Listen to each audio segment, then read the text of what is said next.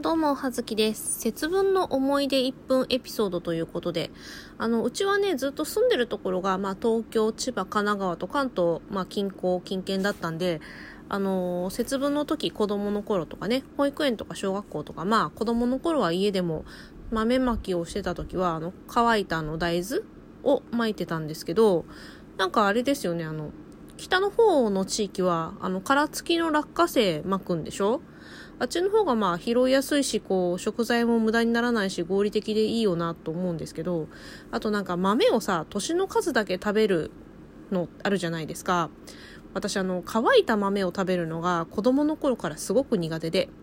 なので、だんだんね、年とともにこう、苦痛になっていきまして、あの、私はあの、食べるときはあの、きなこクッキーに加工して食べておりました。そんな節分の思い出でございます。それでは、はずきでした。失礼します。